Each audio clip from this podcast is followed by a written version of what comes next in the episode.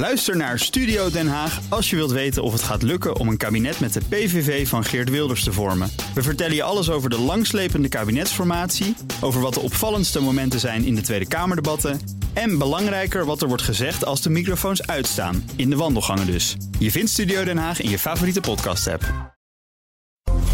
BNR Beurs wordt mede mogelijk gemaakt door Bridge Fund. Make money smile. BNR Nieuwsradio. BNR Beurs. Wesley Weert, Jelle Maasbach. Jazeker, je luistert naar BNR Beurs, de podcast voor de slimme belegger. Ja, iemand die vragen stelt is slim, dus heb je vragen, stuur ze vooral naar ons op. Dat kan naar bnrbeurs.bnr.nl. En dan beantwoorden we ze in onze vrijdaguitzending. En als je vraagt dan die uitzending haalt, dan krijg je bovendien dat boekje van Corné van Zel opgestuurd. Je weet wel, met die wijsheden. En ja, we hebben het inmiddels zo vaak gezegd. Ik denk dat dat boekje in geen enkele boekhandel meer te krijgen is uh, momenteel. Goed nieuws voor uh, Corné. Hey, over gisteren uh, nog even gesproken. Toen was de beurs net een achtbaan, hè? Nou, zegt dat wel. In de ochtend flinke verliezen. Rond de middag uh, ja, zit er dat herstel in. En de angst dat de problemen van Credit Suisse zouden overslaan naar andere banken... ebte toen in ieder geval weg. Ja, en dat herstel zette vandaag door. Want de AX sloot een procent hoger, boven de 736 punten. Grootste stijger is ING, 6 procent erbij maar liefst. En we hebben genoeg te bespreken. En dat doen we met uh, Bernard Jansen van ING Investment Office. Hij is onze gast vandaag. We hebben het heel veel gehad over de verliezers, over Credit Suisse, dat zelfstandigheidsverlies, mm. obligatiehouders die hun inleg verliezen. Maar er zijn ook een soort van winnaars. Oh, toch goed nieuws? Ja, toch wel. Want door alle alarmerende berichten zal je bijna vergeten dat er ook bedrijven zijn die profiteren van die broederstemming op de beurs van de afgelopen dagen. Denk aan bedrijven die eigen aandelen inkopen. In Egon bijvoorbeeld, dat is bij uitstek ook een bedrijf dat de afgelopen dagen harde klappen kreeg. Maar ze profiteren ook een klein beetje. En daarover schreven de collega's van het FD. En wat is hun uh, conclusie? Nou, Egon die zit midden in een aandeleninkoopprogramma van 200 miljoen euro groot. En die inkoop die startte vorige maand. En het aandeel dat verloor afgelopen maand zo'n 20% van zijn beurswaarde. Daardoor kunnen ze dus ja, goedkoop en ook fors eigen aandelen inkopen. Bernard, dit gaat over Egon. Maar de afgelopen maanden, we hadden het er constant over, waren er heel veel bedrijven die eigen aandelen inkochten. Dus welke bedrijven ja, hebben er toch meer een beetje van kunnen profiteren? Ja, profiteren is uh, relatief. Uh, relatief, begrip. ja, ik snap het. Dat, uh, dat is sowieso het hele vak. Maar je moet dan vooral denken aan de energiebedrijven die, die mega winst hebben gemaakt afgelopen jaar. Um, en daarom ook de, de aandelen konden inkopen van de cash die zij op de balans hadden. en veel financials tot eigenlijk tot vandaag. je hebt het over Egon. Er zijn ja. heel veel financiële instellingen die, die eigen aandelen inkopen. Um, alleen zijn, las ik ook, zijn iets voorzichtig geworden met, uh, met de, de inkoop. Omdat ze natuurlijk ook ja, cash uitgeven, letterlijk mm -hmm. terugkopen. wil zeggen dat je het niet meer op de balans hebt staan. Um, en uh, misschien dat ze toch even achter de oren krabben of dat wel op dit moment een goed idee is. Ja, ik wil ook nog heel even praten over Credit Suisse. De Financial Times heeft echt een, een mooie constructie geschreven over het weekend dat deze bijzondere deal werd gesloten. Ik vond toch wel dat het FT een uh, mooi inkijkje heeft uh, gegeven. Maar weten we dan ook nu hoe UBS gedwongen werd tot die, tot die deal? Zeker, en ook hoe Credit Suisse werd gedwongen tot dit huwelijk. Iemand van de regering zei tegen de delegatie van Credit... jullie fuseren met UBS en jullie kondigen de deal zondagavond aan... voor de beurzen in Azië openen. This is not optional. en ook nog een verhaal over de minister van Financiën. Ja, we lieten gisteren een fragment van haar horen, toch? Ja, zij vertelde toen dat deze deal er moest komen... en dat dat belangrijk was voor Europa. Switzerland had to take the responsibilities beyond its own borders. Ja, Karen Kelle Sutter hoorde je. Volgens de FT stond ze onder gigantische druk van wereldwijde toezichthouders. In het bijzonder onder druk van de Amerikanen en Fransen, schrijft de Financial Times. Iemand die bij de gesprekken was en UBS moest adviseren, die zei: De Amerikanen en Fransen were kicking the shit out of the Swiss. de gesprekken die begonnen gemoedelijk, maar uiteindelijk werden ze agressiever. Mm, Bernard, altijd leuk zo'n reconstructie. Maar snap je dat de Amerikanen zo'n druk hebben uitgeoefend? Ja, die snap ik wel. Uh, dat, het moest in het weekend gebeuren. En ik weet niet wat de rol van UBS uh, zelf geweest is. Uh, maar er was, uh, lag gewoon een, een gun op tafel. En ze hadden geen keuze. Zij het maandag of de Azië open gaan. En er lag geen, geen deal. Dan, uh, ja, dan, dan is de weg vrij naar, naar de totale bankrun. En, dus er was gewoon geen optie. Dus ik kan me heel goed voorstellen dat de Amerikanen ja. vroeg die, die stekker uit die kettingreactie wilden halen. Toch kan ik me voorstellen als aandeelhouder, dan zie je de Financial Times te lezen. En dan denk je, ja, die CEO die was niet aan de knoppen, maar die, die buitenlandse toezichthouder. Ja, maar ja, dat, die, hij had het sowieso niet meer in de hand. Dus ehm, ja, dan gaan andere krachtenvelden spelen. En, en politiek is dan, uh, heeft de overhand. Ja. En nog een ander ding dat mijn aandacht trok... was die ontslagronde bij Just Eat Takeaway. Niet alleen omdat veel mensen hun baan verliezen... want het gaat om bijna 1900 banen in het Verenigd Koninkrijk... maar vooral omdat het uh, voor een groot deel gaat over bezorgers. En dat is een opvallende move, omdat ja, je moet daarvoor een klein beetje de achtergrond kennen. Want de grote topman, Jitse Groen, die moest er lange tijd niet aan denken om zelf maaltijden te gaan bezorgen. Ja, dan snap ik dat hij geen zin had om zelf maaltijden te bezorgen. Of je bedoelt? Nee, nou ja, nee, ja, dat hij dus eigen bezorgers in dienst had die dat gingen doen. Ja, sorry, maar waar, waarom dan? nou ja, daar, daar viel geen cent mee te verdienen, zei hij. En dus liet hij die bezorging liever aan restaurant zelf over. Maar Just Eat Takeaway wilde dus eerst geen bezorgers in dienst, toen weer wel. En nu willen ze er weer vanaf. Wat is daar aan de hand en wie kan het nog volgen? Maar eerst naar iets uh, positievers. De beurzen die kleuren lentegroen. Jawel, de lente is uh, begonnen. Beleggers die storten zich met name op financials... nadat die aandelen de afgelopen dagen flink lager werden gezet. De top 5 in de AX wordt dan ook bijna helemaal gedomineerd... door banken en verzekeraars. ING, ik zei het net al, 6% erbij. ABN AMRO won bijna 4%. Egon meer dan 3,5%. En je zag ook AZR en NN Group het heel goed doen. En op de buitenlandse beurs viel UBS op. Gisteren hadden we het erover. Klein plusje. Ja, uiteindelijk. Want ze stonden begin van de dag ook flink lager. Vandaag gewoon even 12% erbij. Nou, dat is dus, lekker. Dat was een lekkere dag. Uh, Bernard, ben jij verbaasd door dat snelle herstel? Ja, nee en ja. Uh, uh, ja, omdat je het voor je ogen ziet gebeuren en ja. uh, er vliegen miljarden over, de, over de bank. Nee, tegelijkertijd omdat het. Um, uh, er, er, er, is een gecreëerd probleem wat er niet was. Namelijk, uh, de, het systeem was, was goed. En toch zijn vorige week de, de koersen van de bank uh, flink hard naar beneden gekomen. Ja. Dus het herstel, weliswaar zie je vandaag UBS 10%, maar het staat nog ver onder de niveaus van, mm -hmm. van voor dit, dit probleem. Um, dus dat, dat is relatief. En um, ja, de banken staan er gewoon goed voor. En het heeft alles met vertrouwen te maken. En natuurlijk die reactie gisterochtend dat de banken eerst minder waard werden. ING stond ook even min, min 9% of min 10. Ja. Um, heeft natuurlijk alles mee te maken dat, dat uh, die, die uh, um, additional tier 1, dat AT1-vermogen van die uh, obligatiehouders, dat dat um, ja, niet duidelijk was of dat in Europese banken ook veilig zou zijn. Dus dat je eerst aandeelhouders belast en vervolgens de ja. obligatiehouders. Nou, dat is dus schijnbaar een Zwitsers uniek probleem. En ja, dan toen dat ook duidelijk werd, konden de koersen flink uh, een relief rally maken. Dat moeten we misschien even zeggen. Zij verloren het geld, die obligatiehouders, ja, uh, gisteren. In Zwitserland, daar schrokken beleggers van. En nu denken ze dus, oké, okay, dit is dus echt een Zwitserse aangelegenheid. Dat gaat niet voor die Europese banken gelden. En dat daarom de koersen dus herstelden. Daar zit de belangrijkste reden in. Dat die, die onduidelijkheid die er eerst was. Uh, omdat er men bang was dat de banken uh, dus meer kapitaal moeten aanhouden. Omdat uh, deze achtergestelde obligaties uh, een, een, hogere vergoeding zou mm -hmm. vereisen. om onder die omstandigheden, met die risico's, te kunnen waarderen en daar geld voor te over te krijgen. Um, en toen duidelijk werd dat dat niet speelde, ja, kon die premie eraf gehaald worden en konden de koersen dus weer stijgen. Toch is het wel heel snel. Want het gaat echt om, om een ochtendje, zou je even ja, kort de ja. bocht kunnen zeggen. Waar, waar, was de onrust? En daarna is het gelijk weer business as usual. Het, het is heel moeilijk om, om daar een uh, vinger achter te krijgen. Maar uh, ik denk dat. Ik weet niet wanneer die uitspraak kwam van de, van de ECB. misschien van Lagarde zelf. Um, maar dat, dat is dat het. ja, toen dat duidelijk werd, zie je dat in één keer ontstaan. Ja. Gaat iedereen tegelijk weer terugkopen. Maar ja, dit ging specifiek over die obligatiehouders. was de situatie gisteren. Maar we hebben tot bijna twee weken over uh, bankaandelen ja. en paniek op die, op die beurs. En dat was ver voor dat nieuws over die obligatiehouders. Dus ja, blijft de vraag nog steeds overeind. Hoezo dan dat snelle herstel? Want dat hangt niet alleen maar van dat nieuws van gisteren af. Nou ja, ook bijvoorbeeld uh, de rente die... Uh, ja, toch wel weer echt een procent lager is over de hele breedte. En dan heb ik het even over de Europese banken. Um, de, de, inflatie, die, die, dat keert gewoon weer terug. Dus we zijn ook een beetje terug naar oude niveaus. Uh, mm -hmm. We mhm. kijken van, nou, wat was het probleem? Het probleem is opgelost, min of meer. Uh, toch even tussen aanhalingstekentjes. Ik wil niet zeggen dat het uh, helemaal van tafel is. Um, maar grotendeels opgelost. Ja, dan kunnen de koersen weer terug naar het niveau van voor het probleem. En speelt daar nog wat anders? Want dus, we weten allemaal, er staat een belangrijke vergadering ook nog op de planning uh, van de Fed hè, over de rente. Uh, ook daar werd een link gemaakt de afgelopen dagen. Want de hoop was dat die centrale bank het wat rustiger aan gaat doen met die rente.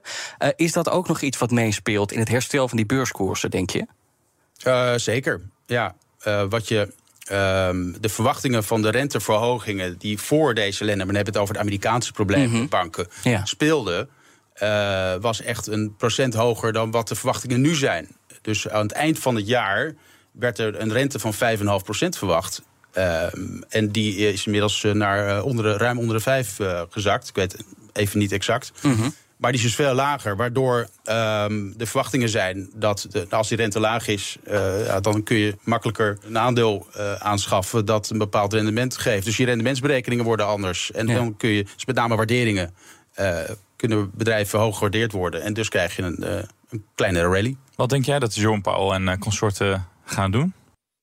Ja, wat ik denk is eigenlijk niet zo heel belangrijk. Wat, we kijken ook wel wat, wat de beurzen, uh, wat, wat, wat, de futures zijn onder ja. andere. En dan denk ik, zal het toch wel een kwartje zijn wat erbij komt. Dus een hele lichte verkrapping nog. Ja. Um, en of het de laatste is, dat zullen we zien. Maar zeker geen 50 uh, basispunten. Meer dan een half procent uh, verwachten we niet. Uh, verwacht ik ook niet. En ook niet. Het, het, zou ook een teken zijn dat als hij het niet verhoogt, -huh. dat er toch echt wel grotere problemen zijn dan. Uh, dat wij het tot nu toe weten. Oh. Bernard, jij zei net tussen neus en lippen door... de problemen zijn waarschijnlijk opgelost. Maar denk je dat ook? Zijn de problemen opgelost? Of komen er nog meer lijken uit de kast? Nou ja, dat, uh, de markt is natuurlijk heel opportunistisch. Als de, het nu even lijkt opgelost... Uh, geen verdere problemen. Ja. Het besmettingsgevaar is geweken. Dan, uh, uh, ja, dan gaan we ons weer focussen op andere problemen. Namelijk de inflatie en, en, en wereldmarkten... Die, waar we eigenlijk al de hele tijd mee bezig zijn. Met de economie, of wel of niet een afkoeling krijgen. Um, en dan ga je daarop richten en niet meer zozeer op het bankenprobleem. Ervoor uitgaande dat het ook hierbij blijft. En dat weten we natuurlijk niet. Nee, maar ik vroeg, hoe sta jij daarin? Want dat, dat heeft ook te maken met hoe jij belegt de komende tijd. Verwacht je meer lijken uit de kast bij die banken? Dan blijf je misschien even weg bij die bankaandelen. Ik snap nou, dat het lastig ziet... is voor een analist bij, bij ING. Maar hoe kijk jij naar die bankensector nu? Het, het is, uh, ik denk dat ze er heel goed voor staan. Uh, ze kopen niet voor niks op grote schaal aandelen in. Door de rente zijn gestegen, waardoor de marges uh, interessanter worden voor banken. Dus in brede zin uh, is het een, echt een, een, ja, de wit mee voor banken momenteel. Ondanks een economie die afkoelt, maar niet zodanig afkoelt. Um, dus ja, uh, en natuurlijk kunnen er problemen dus ontstaan. Als je in één jaar tijd de rente met 3, 4, 5 procent verhoogt en je moet herfinancieren. Ja, dan zul je bedrijven en, en huishoudens krijgen die die problemen gaan uh, krijgen met die herfinanciering. En dan zul je wat zogenaamde delinquencies of de, uh, schuldafbetalingen niet, niet krijgen. en afschrijven voor de bank als, als een deel van die portefeuille. Maar dat is normaal in een recessie, dus dat is helemaal niet zo raar. We hadden, ja, dit is echt een grote krantenshow. Want we hadden het over het Financiële Dagblad. We hadden het over de Financial Times. Ik heb ook een interview uit de Telegraaf. Uh, Jeroen Dijsselbloem, oud-minister van Financiën... en voormalig voorzitter van de Eurogroep... die zegt het is goed als ongezonde banken... door deze crisis gaan omvallen. Vond ik nog een uitspraak. Wat, wat vind jij daarvan? Ja, uh, ben ik het uh, heel klein beetje mee eens. Uh, het staat in contrast met wat bijvoorbeeld Janet Yellen vandaag zei. Ja, dat, dat, tegenovergestelde. Ik begrijp wel wat hij bedoelt. Je moet natuurlijk dat, dat moral hazard probleem moet je eruit zien te halen. Dat de banken toch wel gered worden en daarmee grotere risico's nemen. Dus slecht geleide banken, zoals Credit Suisse, zoals die uh, Silicon Valley Bank. Um, ja, die moet je op een gecontroleerde manier failliet kunnen laten gaan. Het probleem is alleen dat in hoeverre is er besmettingsgevaar. En dat heb je niet helemaal in de hand. Um, dus ja, een slecht geleide bank moet over de kop kunnen gaan. Uh, want anders bestaat dat eh, risico niet meer. Mm -hmm. Um, en er moet een prikkel blijven om het goed te managen. En tegelijkertijd moet je ook uh, wel zorgen dat het een, een geïsoleerd probleem blijft. BNR Beurs. De Amerikaanse beurzen Wall Street in het groen. De Dow Jones staat een half procent hoger. De S&P 500 0,9 procent. En de Nasdaq staat ruim een procent in de plus. Beleggers die kijken vooral uit naar de speech van Janet Yellen... de Amerikaanse minister van Financiën. Zij deed een belofte. De regering staat opnieuw klaar... mocht een kleine bank in de problemen komen. Large banks play an important role in our economy. But so do small and mid-sized banks. These banks are heavily engaged in traditional banking services that provide vital credit and financial support to families and small businesses. Met haar speech probeerden ze de zorgen bij klanten weg te nemen. Is dat gelukt? Ja, tot nu toe wel. Uh, ik zie geen rare bewegingen, anders zou je ook op de beurs uh, hele andere reacties zien. Ja, beleggers zijn in ieder geval gerustgesteld. Uh, ja, ja, en ik, ik, ik, wij, kijk, we kunnen niet zien wat er uh, achter de schermen aan, de, aan deposito's wegstroomt bij kleine banken. misschien doet ze deze uitspraak niet voor niks. dat kan natuurlijk. Ja, waarom zou ze die uitspraak doen? Nou, misschien om de reden dat ze achter de schermen wel degelijk bepaalde banken geld ziet wegstromen. -hmm. Maar dan en, voorziet ze meer problemen. Nou, misschien wel. Dus het, je weet, onderaards weet je gewoon niet wat er, uh, wat er gaande is. En dat zullen we pas weten als het uh, te laat is. Dan ga, krijg je die reacties. Ja. Um, maar het heeft wederom allemaal met vertrouwen te maken en, en goed uh, bankmanagement. En dat is in Amerika ja, natuurlijk veel vrijer dan dat het in Europa is. Ja. En ik denk dat banken die, zeg maar, als je kleine banken zijn geen systeembank. Maar als je vier, vijf kleine banken hebt die omvallen, dan ben je bij elkaar wel één systeembank. Ja, hoe realistisch is het eigenlijk uh, dat ze nog eens moet ingrijpen? Nou, schijnbaar uh, uh, zegt zij, als dat zo is... en misschien wil ze ook de discussie voor zijn. Hè? Precies, dat kan ja. natuurlijk ook. Dus het kan ook zijn dat er helemaal niks aan de hand is. Maar dat ze gewoon voor de duidelijkheid wil stellen... dat dit uh, probleem wordt aangepakt, mocht het zich voordoen. Want het heeft natuurlijk geen zin om een gezonde bank te gronden te laten gaan... omdat er tijdelijk slecht vertrouwen is in banken. Ja. Uh, want daarmee breng je veel meer schade toe aan de economie uh, en aan, aan individueel leed dan, uh, dan eigenlijk nodig is. Nou, dus dan is het belangrijk dat er, ja, dat er bij goede banken iemand staat die zegt: jongens, ik grijp in als het fout gaat. Maar dan kun je het ook als waarschuwing zien. waarschuwing aan? Nou ja, aan de markt. Van er, er, er staan misschien nog meer problemen te, te, gebeuren. Nou ja, goed, je kan het op twee manieren uitleggen. Het kan ook zijn dat ze, dat ze dit soort verhalen hoort en dat ze denkt: ik ga een statement maken. Ja, en dat, ik denk als zij een statement maakt uh, vanuit de overheid. En het is natuurlijk ook een heel politiek Amerikaans probleem om bij banken in te grijpen. Uh, er zullen bepaalde politieke stroming daar heel erg tegen zijn. Uh, en zij representeert de stroming die. die de boel iets meer wil begeleiden. En ja. daar kan ik me wel in vinden. Het gedonder zat daar dus in die kleine regionale banken. First Republic Bank. Hè. Het moest vorige week door de grote Amerikaanse banken worden gestut met, met 30 miljard. Die bank ging toen uh, daarvoor elke keer heel hard naar beneden. Staat nu 52% in de plus. Bloomberg meldt dat Nou. JP Morgan op de achtergrond bezig is met een nieuw reddingsplan voor de bank. En het lijkt erop dat beleggers uh, nou, daar wel zin in hebben. BNR Beurs.